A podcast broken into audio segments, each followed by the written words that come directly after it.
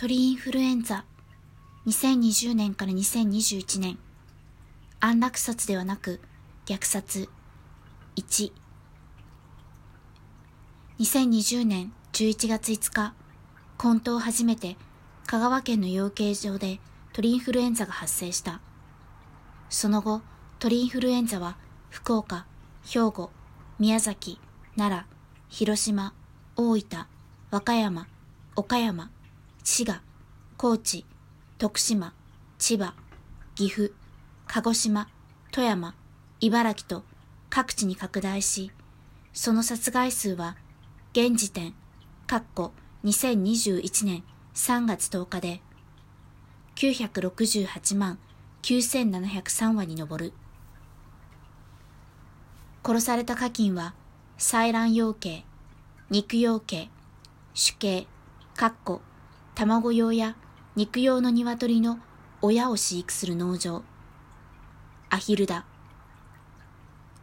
貿易の観点から短時間、かっこ目安として屠殺は24時間以内。死体の処理、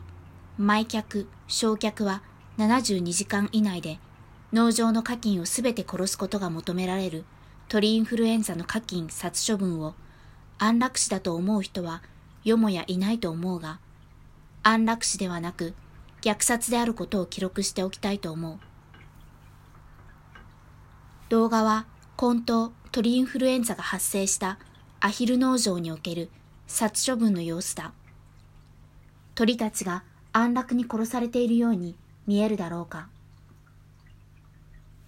殺処分方法殺処分の過程を初めから終わりまで確認できたのは2回。いずれも鳥たちをコンテナの中に詰めるだけ詰め込んでガスを注入。蓋をして置いた後に、蓋を開けて死体を密閉容器であるペール管に移動させるという手順で殺処分は行われた。大きめのアヒル。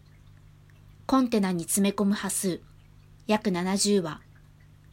ガス注入時間、30秒放置時間11分ガス注入後2分後及び6分後に中の様子を確認してガスを追加。小さめのアヒル。約130羽ガス注入時間15秒放置時間23分ガス注入13分後に中の様子を確認。ガスは追加せずにさらに10分放置。70は詰め込まれた大きめのアヒルの方は貿易作業員がガス注入後の2分後及び6分後にコンテナの中の様子を伺った。死にきれていなかったのだろう。ガスが追加で注入された。だが小さめのアヒルの方はコンテナの中が確認されたのはガス注入の実に13分後。その間、貿易作業員は誰もコンテナの付近にいなかった。ガスが追加注入されることなく、さらに10分放置された。その間も貿易作業員は誰もコンテナの付近にいなかった。専門のガス殺処分機などではない。動物をガス殺するときは、通常密閉度が高く中の濃度が確認できて、かつ中の様子が見えるような透明の窓がついている専用のガス殺処分機を使用する必要がある。しかし、鳥インフルエンザ発生農場で使用されているのは、ただの青色のコンテナ。食品工場や食肉工場、水産加工場などで使用されるただのコンテナだ。こんなものでは安楽死の現実には程遠い。ガスの問題。使用されるガスは二酸化炭素だが、二酸化炭素ガス殺は安楽ではない。即時の意識喪失はできず、課金に対して嫌悪感があることが分かっている。苦しませないようにという配慮が少しでもあるなら、課金に嫌悪感を与えない不活化ガスであるアルゴンを使用するべきだが、値段が高いという理由からおそらくこういった苦しみの少ないガスが使用されることはないだろう。二酸化炭素でも、はじめは低濃度で注入し、その後、高濃度に切り替えるという段階式注入を行えば、苦しみを軽減することが可能だが、そもそもそんな段階式ができる殺処分機は用意されていない。あるのは動画のようなコンテナかバケツだ。死にきれていない。動画には死にきれていなかったため、コンテナの中に戻されている1羽のアヒルの様子が映されている。この動画には収めていないが、他にももう1羽死にきれずにコンテナの中に戻されるアヒルがいた。いずれも大きめのアヒルの方なので、これらのアヒルはガス注入後の11分間を苦しみ、耐えたが死にきれなかったということになる。長い時間だ。それだけではない。死にきれなかったアヒルはコンテナに戻されている。つまり、この次の回の殺処分で再びガス注入の苦しみに耐えなければならない。だが、ガス殺の前にもしかしたら上から上へ放り込まれる他のアヒルたちの重みで窒息し圧死する可能性もある。ガス殺ではなく窒息死、圧死では？表でわかる通り、大きめのアヒルで70羽、小さめのアヒルで130羽がコンテナの中に一度に詰め込まれている。現場で見ていると、最後の方に詰め込まれたアヒルが、コンテナのヘリから飛び出しそうになっていた。このことからアヒルたちはコンテナの中に山盛りに詰め込まれていることが分かった。だが日本も加盟する OIE 世界動物保健機関の陸生動物衛生規約第7.6条疾病管理を目的とする動物の殺処分には何て書いてあるだろうか。コンテナまたは装置は過密にならないものとし、お互いの上に登ることによる動物の窒息を防止する措置が必要である。動いているアヒルも密閉容器のペール缶に、ガス注入後、コンテナからペール缶に移動されたアヒルのうちの1羽に翼の動きが見られることが動画からわかるだろう。貿易作業員も、おや？というようにこのアヒルを見たが、コンテナに戻そうとはせずに、そのまま作業を続けている。逃げる元気もなく、弱々しく死んだも同然なので、もう構わないと思ったのか、どうなのかはよくわからない。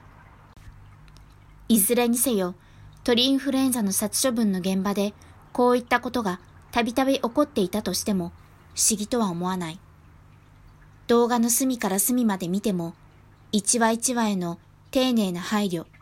命への畏敬の念などは見つけることが困難だからだ。個々の貿易作業員の倫理観にも左右されるだろう。確認できた限りでは、ペール艦に移動した後に生きていることが分かり、コンテナに戻されたアヒルは2羽だったが、いずれもこれは同じ作業員によって行われた。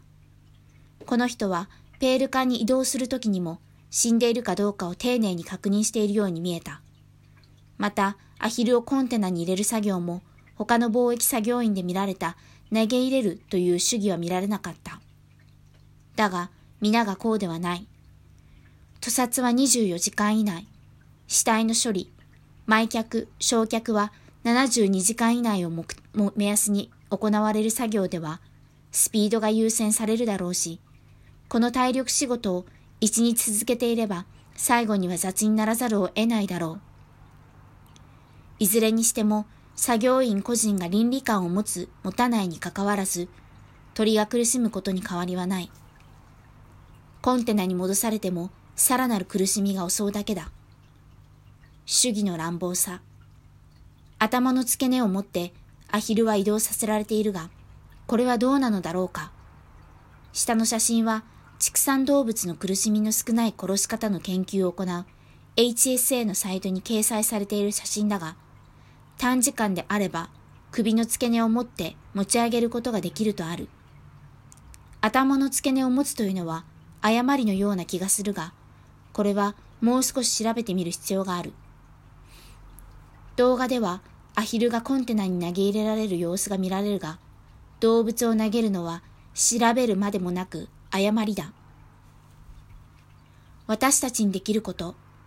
この動画の方法で殺処分を行っていた自治体には、これから意見書を提出する。その結果については、当法人のサイトで公開するつもりだ。意見することでどこまで改善されるかはわからない。そもそも改善されたかを確認することはできない。基本的に鳥インフルエンザ殺処分は農場の外から見ることはできない。今回のようなケースは稀なのだ。農場の中や課金の殺処分の現場で何が起こっているか、動物がどのように扱われているかを知ることはできないと思った方がいい。アニマルウェルフェアを歌っていても、それは同じだ。アニマルウェルフェア農場だろうが、そうでなかろうが、どちらでも動物が苦しんでいることは内部告発だけで明らかになっている。内部告発でもない限り、畜産の現実を外部の者が知ることは決してできないことを忘れてはならない。それならば、鳥の苦しみに加担しないために、私たちにできることは何だろうか。その答えは、私たちの毎日の食卓にある。鳥インフルエンザは農場の工場化、大規模化に伴い広がってきた。課金由来の畜産物の消費は拡大を続けており、これが今後も続けば、鳥インフルエンザ殺処分がこの先収束に向かうことはないだろう。だが、畜産が縮小に向かえば話は別だ。そのためにどうすればいいか。それは毎日の食事から畜産由来の食べ物を減らすということだ。これは誰もが試すことができる最も簡単で効果的な方法だ。